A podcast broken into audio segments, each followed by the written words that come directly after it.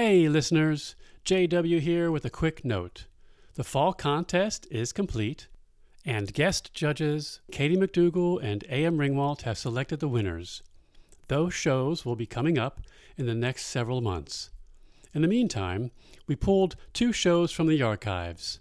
Last week's show was our previous interview with Katie McDougall, and today's show is our previous interview with A.M. Ringwalt, where we hear and discuss poetry by Dennis Maloney, as well as one of A.M.'s own works. We hope you enjoy learning and listening to the works by both of our guest judges. And now, let's get to the show.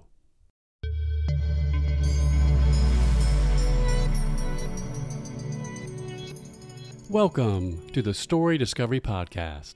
I'm your co host, J.W. McAteer. Coming up, you'll hear a new work from our free online publication, Etched Onyx.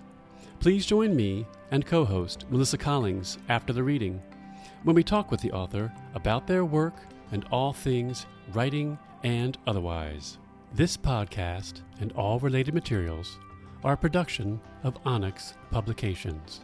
All works, stories, and poems are copyright 2022. All rights reserved. Today's poems are From Windows, written by Dennis Maloney and narrated by Melissa Collings. Settle in and enjoy. From Windows A moonless night on a deserted Caribbean beach, scattered stars in a cloudy sky. Behind me, a shadowy line of palms and sea grape trees, and just the dark, restless sea and the music of waves. For a moment, we feel like Columbus never arrived. The conquistadors of today arrive not with an army and a priest, but a checkbook, lawyer, and accountant.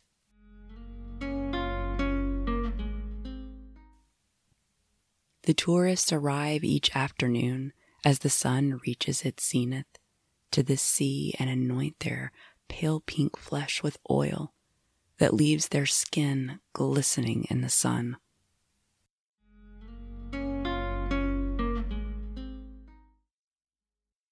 Le Corbusier, master architect of the clean but soulless line, created a world pure and devoid of ornamentation, yet based his design for the seacoast of Rio de Janeiro on the dimensions of Josephine Baker's hips.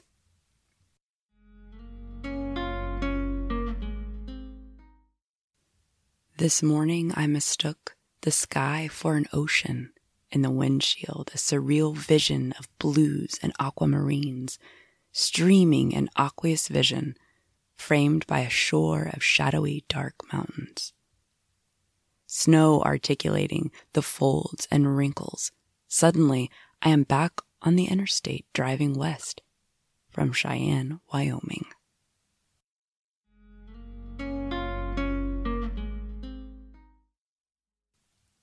Deep in the evening of the summer solstice, the strawberry moon hung huge over the mountains, walking across the salt flats, illuminating them with an iridescent glow. In June, when fruit bursts forth, the Mohawk would gather wild berries, the juice running down their mouths, staining their tongues and faces with joy. Poems that keep alive these ancient songs.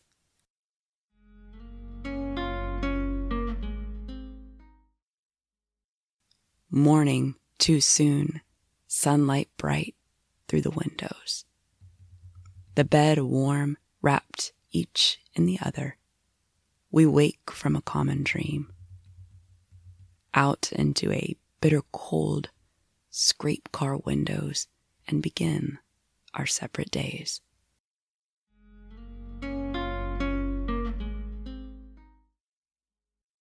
Mirrored office towers, cold as their blueprints, rise out of old pastures cut through with new roads, sod rolled out onto lawns, the seams still showing.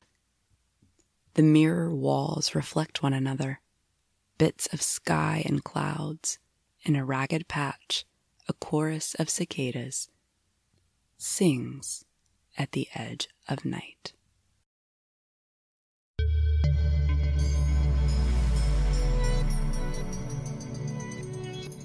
You've just listened to Several Poems from Windows by Dennis Maloney.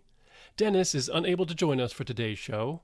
However, we're happy to have one of Nashville's premier poets, writers, singer songwriters, and a professor of creative writing at Belmont University, A.M. Ringwalt. Welcome, A.M. Thanks for being on the show. Thanks so much, JW. Happy to have you on. And we, of course, have Melissa as well. Good morning, Melissa. Good morning. it's morning as we were recording this, anyway. Okay, well, uh, AM, why don't you go ahead and give us a little background about yourself? All right. So um, you covered the bases, JW. Uh, I'm a kind of multidisciplinary artist, writer. Um, I teach at Belmont. I teach through Nashville nonprofit The Porch. Um, I have a class coming up, I believe, starting next Saturday called uh, Writing the Diary. So we'll be exploring um, diary writing in fiction, nonfiction, and poetry, thinking about uh, why something gets called a diary versus a journal. Is it gender motivated? You know, what, what's going on there? So I'm really excited to explore that. Um, and yeah, I'm just a very active absorber of uh, art and uh, active creator of art. So it's great to be here and be a part of your podcast. Definitely. Oh, we're so excited to have you. We are very. And I should tell folks at the end of the show, you can obviously um, give us your web address. We did check out your website, and you have a lot of creative uh, work out there in the world. And I definitely recommend our listeners go check it out. Um, well, one of the reasons that we have you on the show, since Dennis was unable to make it today, is to kind of give us a poetry 101, as it were, for both readers and writers to talk about what poetry is, maybe, and what it isn't. So, can you give us some background on that? Of course. Well, I think as time goes on, that boundary gets a little bit blurrier, right? Um, there's more formal innovation. Uh, now we have prose poems, right? Um, so, honestly, when I'm teaching um, Intro to Creative Writing at Belmont, I think about um, primarily contemporary poetry, and I like to think of it as, you know, if it doesn't obviously look like fiction, if it doesn't obviously look like any subgenre of nonfiction, right, journalism, creative essay, you name it, mm-hmm. um, there's a chance it's a poem. And um, I think more specifically, uh, certain formal choices, even with more experimental works, um, like uh, playing with space on the page. You know, um, I know we've emailed a bit mm-hmm. about line breaks and things like that um, deliberate play with image and sound, right? Even if it's not like a sonnet, you can still use alliteration or something like that to clue your reader into some more um, poetic devices. So um, I know it's a little bit of an abstract answer to say, well, it's not nonfiction and it's not fiction, but um, I do think that the boundaries are getting a little bit blurrier. And to me, that makes poetry more exciting because there's more freedom um, to kind of create a form that suits an individual's voice rather than like feeling like you have to write a sonnet or you have to write a sestina or something like that. Right, yes. right. That makes sense.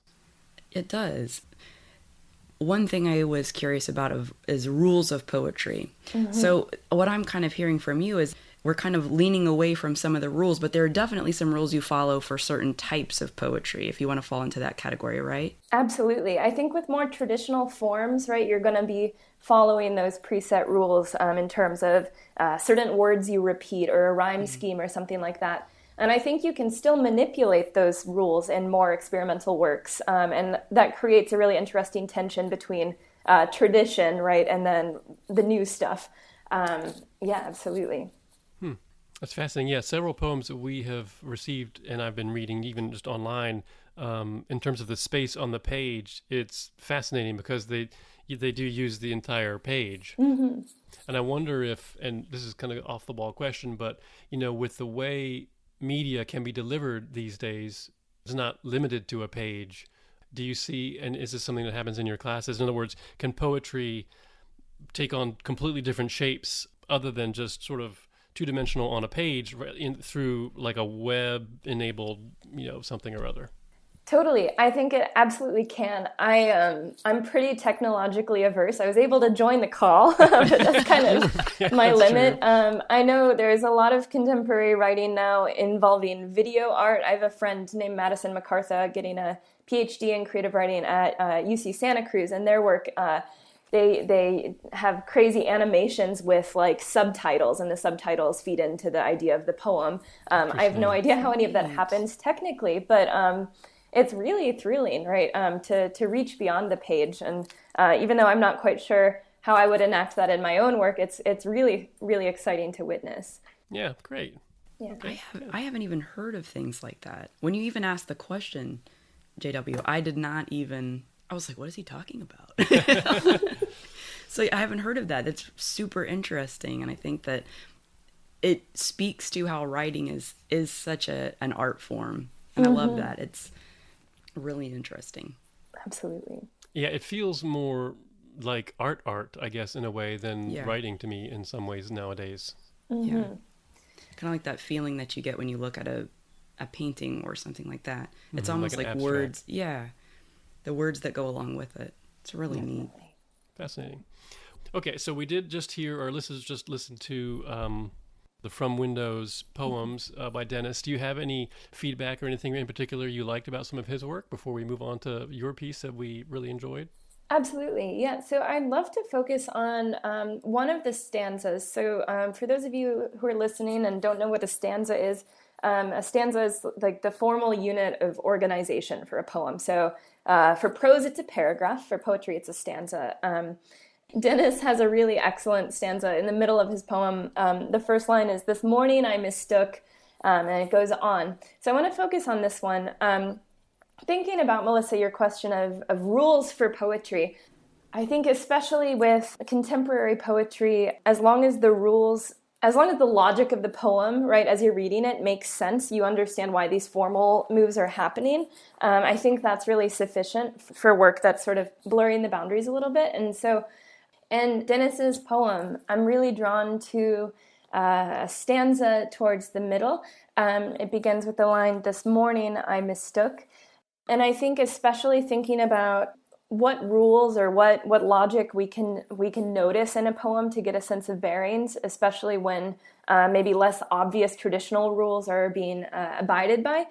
It can really help uh, make sense of a piece. So I think uh, Dennis gives us some really nice clues in this stanza um, for for how to make sense of it. So, for example, ending the first line with uh, a mistake, right? This morning I mistook. We get a sense of uh, surprise, maybe. Uh, we wonder, we anticipate uh, what the mistake is. And I think breaking the line there sort of emphasizes that uh, sensation, uh, which really drew my eye as a reader. I wanted to know what the mistake was, especially since in the earlier stanzas, um, we get so much rich uh, natural detail and sort of sensual detail. I, d- I just wanted to know, you know, what, what landscape might have been mistaken. So, of course, we get the sky for an ocean and the windshield and he he explains that right as a surreal vision. Um, and in the in those few lines, right, we see so many different terrains being explored together, uh, which I find really generative. And then he uses words like folds later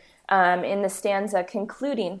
Uh, which I think just emphasizes that choice, right? That he's really aware of manipulating this mistake so that the reader feels that as they're reading uh, the poem. Hmm. So yeah, in short, I think that's why this is my favorite of of the stanzas. um, yeah, it really excited me, and then I love like we get all this surreal detail, we get all this folding of landscape, but then we also get the specific place name of Cheyenne, Wyoming, which to me makes it even more surreal, um, just because of that contrast. Uh, so I thought it was really exciting.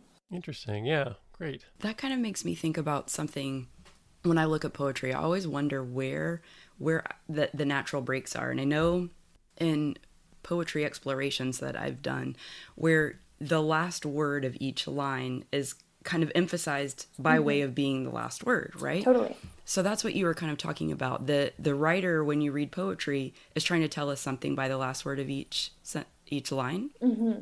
Absolutely. Yeah, I think of the white space, right? Uh, the stuff around the words kind of serves as a as an emphasis, as a contrast, right? It, it stands against the language. So, especially in this piece where there's only um, I'm waiting on a new vision prescription, so my vision's not perfect, but it looks like there's only two periods, right? So that also um, those those lines get added emphasis when we get that sense of conclusiveness. Um, definitely, I think last last words are um, really vital components of of a poem. Interesting. It is. And how do you, for someone reading this with without the audio, when you're reading this and you have the period versus the end of the line, is there a difference in kind of how you should read those? Sure, that's an excellent question. Um, I joke about this question with my students sometimes, thinking about uh, the poem as uh, as like a score, right? And so, mm-hmm. for example, when you have a line break or white space, maybe you pause for two seconds, but when there's a period, maybe you pause for five. And I joke that, of course, you kind of have to be robotic to do that perfectly the whole way through. Um, I don't put that much effort into my readings, but I do think about emphasizing those pauses in different ways throughout. And it's a little bit more dynamic and you know, it's not like, okay, I'm pausing for five seconds now, but um, set my timer. I, yeah, yeah. But it's you know, um, the poem kind of teaches us how to read it rhythmically too. So following its cues, you know, however however you perceive them as a reader, I think is a great way to approach reading. Oh, that's great. Well, um, so you've got a beautiful poem that you sent us, Some People, mm-hmm. and I, I, know you're going to read it here in a minute and then kind of maybe unpack it for us and tell us sure. a little bit more about it. One of the questions before you begin, though, because this isn't on our website mm-hmm. For folks, is that this is basically a fully justified poem. So, mm-hmm. what was your thought process in in doing that, like taking up that whole kind of rectangular space in a way of the page?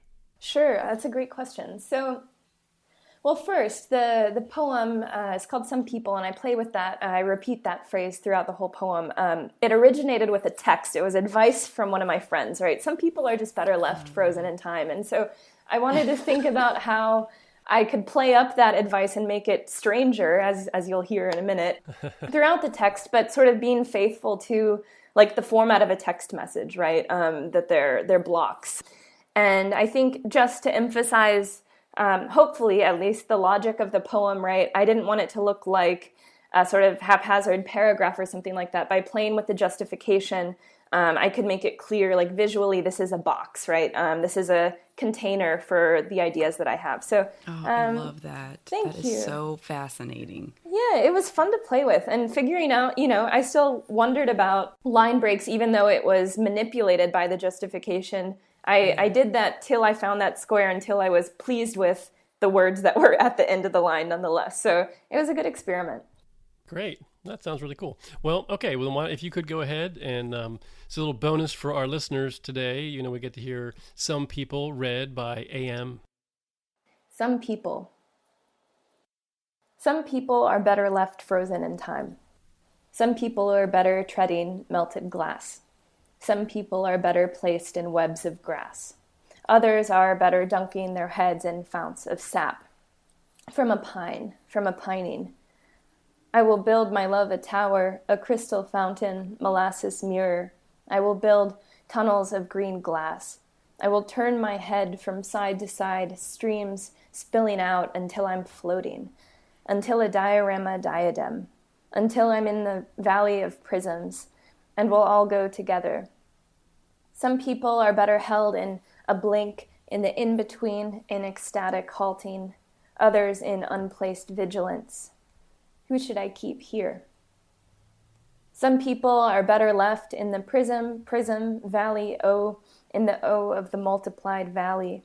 Some people are better left frozen in blood, in bleeding hearts turned to pulp with a hammer.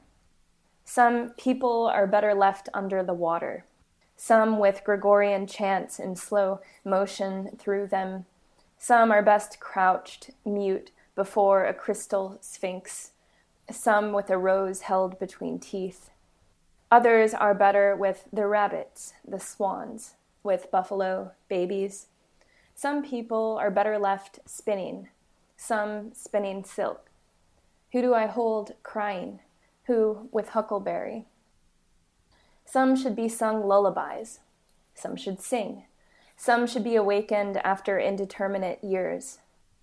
By the time the monks have smoked thousands of cigarettes, their voices rough, they'll sing into an echo chamber.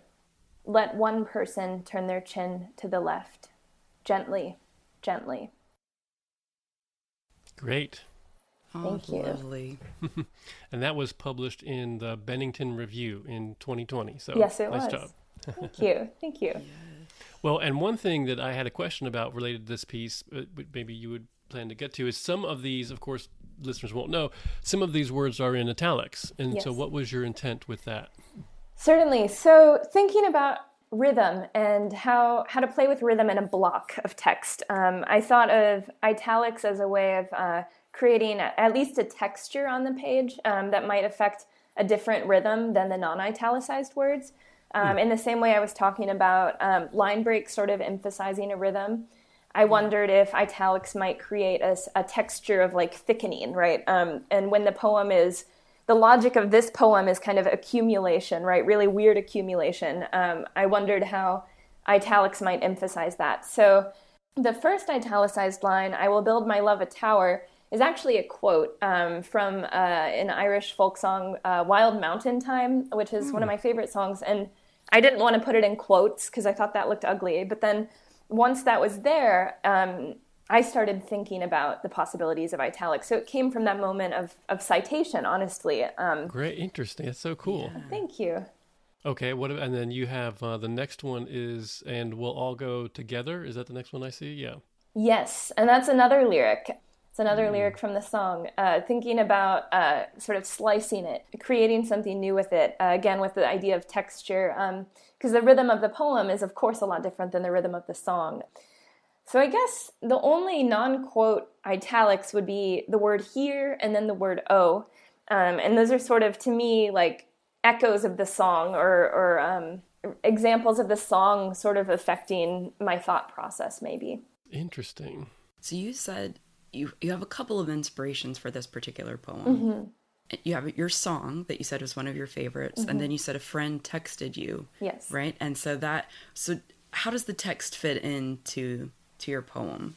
Sure. So I think starting off with the line that my friend texted me sort of created a foundation to move off of, created uh, maybe an expectation for the reader, like in Dennis's poem where he, he talks about the mistake, right, early on, and we wonder right. about that. Um, perhaps by starting with the some people, and then if you see um, the second sentence still in the first line also begins the same way, uh, mm-hmm. maybe there's an expectation of um, perhaps multiple people being talked about, or uh, just like a sustained examination of, of what people are, are worth, you know, keeping close and what people uh, we just need to let go of because, you know, they're not a positive presence or, or whatever it may be, right? Um, mm-hmm. yes. So I think keeping the text first um, and choosing not to italicize the text um, for me was a way of making that advice my own and playing with it. Yeah. Because this was a person in my life um, who was very hard to let go of, and so I think by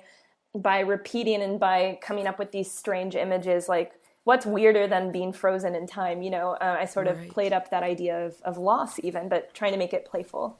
Yes. Oh, that first line brings you in. Some people are better left frozen in time. It's it's something that freezes in your mind mm. almost. It just sticks with you, and you you want to continue reading to see what you mean. Mm, that's beautiful. well, some people avoid poetry because yes. it seems kind of cerebral. Mm-hmm. So, um, you know, what would you say to folks about taking on poetry? Sure. That's a great question. Well, I think poetry can be intimidating, especially for people who have understandably an association that it's this really rigid art form that you need an education to understand or that you know uh, if you don't understand shakespeare you're just not you're not going to cut it right? These things like that kind of create barriers from the get-go even if we're not aware of them. So i think recognizing that there's more possibility um, and there's more play i think for maybe folks who are less formally educated in poetry in what's happening at the moment right there's mm-hmm. more points of access just based on um, more political poetry or more I don't know, poetry about art or movies that maybe someone has seen. And so there's another point of entry through there, like uh, points of familiarity or access. I think discomfort can be really generative if you let yourself feel confused about the poem, right? If you let yourself look at a text you see and think, what the heck is going on here, right? That's not a bad question to ask. And just spending time with that that impulse, trying to understand what the logic of the poem is, I think can really transform that discomfort into something meaningful. But I also tell my college students when I teach composition, we read a wide variety of personal essays because I'll ask, you know, at the end of the unit that they write one of their own. And I say, you know, you don't have to like all of these. Maybe you like one of them. Maybe you like one sentence. Um, recognizing what you don't like is also really useful because I think that's where you find your voice, right? If you know you hmm. don't want to have a stream of consciousness, uh, maybe your writing is going to be more direct. And you wouldn't have known that perhaps unless you'd read some crazy essay or something like that. Oh, yeah, like yeah, that. good point. Well, one thing also you've mentioned a couple times is generative. Mm-hmm. So, what what do you mean by that for our reader writer listeners? Sure. So, that's a great question. Uh, inspiring, activating. Maybe I think of poetry. Poetry activates something in our mind that you know reading the newspaper might not, because the form is expected. It's a, a vessel for delivering information um, in a way that a, a poem is a vessel for for play, right? Maybe it's for communicating an emotion. Uh, maybe it's for just wordplay. Uh, one of my favorite books is called Sleeping with the Dictionary by Harryette Mullen, and oh. a lot of it is completely nonsensical, but her wordplay is just divine. You know, you can tell she really has a love for language just based mm. on the rhymes she creates on the page. So I think, yeah, generative would mean like an act, the poem is an active site. And I think that in itself can make people uncomfortable because we might not be used to that. Yeah, it's a great point. Probably reading poetry that stre- makes you stretch your expectations a little bit because you come to it with expectations whether you mean to or not. Mm-hmm. Absolutely. Right. And then the poem kind of hits you in the face with meeting those or not meeting them. Absolutely. I think it's interesting when we're talking about what the, the author's intent, mm-hmm. and I think something when we talk about people being afraid of reading poetry, that you you're afraid that you're not going to understand the author's intent. Hmm. And in some cases, it's fun to spend time, you know, what did the author mean by this? What were they trying to say? But then there's also some value in reading the piece, and correct me if I'm wrong, and kind of gathering what you get from it mm-hmm. because that's part of I think poetry is you can read it no matter what the poet intended to get onto the page or intended even for you to gather from it what you gather is also just as important. Absolutely. And that's a piece of it. Absolutely. It's a huge piece. And I think that's what makes poetry almost, well, for me, literally sacred, right? There's a, yeah. a possibility for the reader to bring something completely new to the page, um, which I find really exciting. I think, yeah, usually we, we don't know we certainly don't know what motivated the poem, right? Uh, what right. motivated the author to write the poem we may be able to discern some of their intention just through the way it looks on the page, right? Um, right? Recognizing, okay, this is all here for a reason. But then thinking about the meaning of the poem, I think is is so subjective, as you were saying, Melissa. Right? The reader can bring something really unique, which again, with this idea of uh, poem is active, right? It it yeah. requires a reader. I love that. When you're reading a novel or a short story, it's different. Mm-hmm. You're a part of the story, but you're kind of being entertained by it. But now I'm looking at poetry in a different way. It's drawing me in even more. Hmm. Just during this conversation to think of being an active part of it. Mm-hmm. And you as the the poet brings something and the reader brings something because it's two different interpretations coming together. So that's that makes it a little less scary too for the reader. Oh, I'm so glad. No fear. There should be no fear with poetry. That's right. I love it. I love it. I'm feeling better about poetry already. Good. well, good. And we hope that our listeners are too. Okay. So, understanding that poetry can be more of a open canvas, really more than perhaps it used to be, mm-hmm. you know, many years ago. Um, is there, or in your teaching of the class, of your class and to your students, is there a way to um, approach a poem to be receptive and or I don't know, the, the way to get the most out of it is kind of what I'm trying to get to. Yes. So, how to approach a poem and get the most out of it. I think, especially when discomfort is the first feeling, you know, when you open a book or open an online journal, um, I think rereading can be really useful. In my classes, and of course, I, I don't really have a way of controlling this, I ask my students to reread whatever it is we've discussed in class that day to see if the way they approach the piece is different after having just talked about it with people. So, that being said, I think for folks out of school, you know, reading a poem with a friend and then talking about it and then maybe a week later making a point of reading it again and seeing how hmm. how your experience is transformed right um, like melissa was saying if a reader brings something unique to the page certainly discussing it in a group or even with one other person um, that that possibility is just going to multiply so there's lots of potential for meaning in uh, making poetry reading communal hmm. So I think, you know, and it doesn't have to be as formal as like a book club per se. You know, it could you text a friend a link to a poem and say, "Hey, you want to look at this with me?" Right? Um, yeah. So I think that would be my first piece of advice. I also think that reading a piece in multiple locations, as weird as that sounds, can be interesting. That um, is interesting. That is. I don't know, have any like scientific reasoning behind it, but I think you know we we feel differently in different spaces, right? I feel professional when I'm in my office. I feel like my right. guard is down when I'm in my backyard. And, you know, how is a piece different uh, if I read it in each location? Um, so yeah. it's something to play with too. You could even do it in different outfits. Indeed. oh my goodness. Yeah. Well, I mean, that sounds cool. I, I love it. There's so much more to poetry than than I ever thought. That's great. But, you know, talking about the reading a poem with someone. Mm-hmm. I'm a part of a book club, and I we keep quiet during before the before we gather. Mm. And then we talk about the book together. We don't say anything ahead of time. Mm. So we go in with these ideas of rating and everything. And frequently I'll find that after talking about something, my rating of the book will even change. Mm, because you you experience things different in different ways.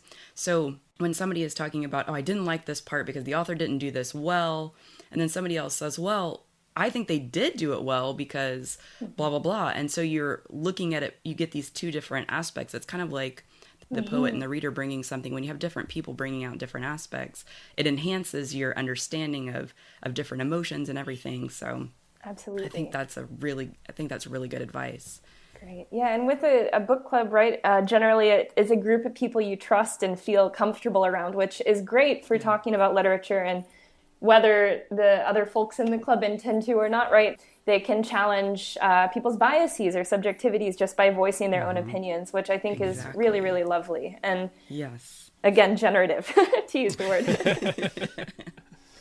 you have to ask your students if you use that word a lot in class. I'll be curious to see. yeah, me too. It's a good word. It is a great word. I love it. It's active. So, um, wow, we're already up here, uh, coming up on time. So, we definitely want you at the end here to give us where folks can find more about you and your writing and the porch probably as well. Mm-hmm. But one of the questions that I did want to get to is, you know, what ways do you think that poetry, since you are a more than just a poet, mm-hmm you know, what ways do you think that poetry can help other areas of your writing? Sure. So that's a great question. I'm working on a novel right now, and I'm finding oh. uh, poetry seeping in, in in weird moments. You know, um, certainly uh, imagery, right? Having an eye for um, more sensory detail can really liven up a piece of narrative prose. I also think that the type of you know, and if I say a poem is like an artifact of distilled attention, I'm sure that a fiction writer might be offended and say, "Well, hey, my story is distilled attention too."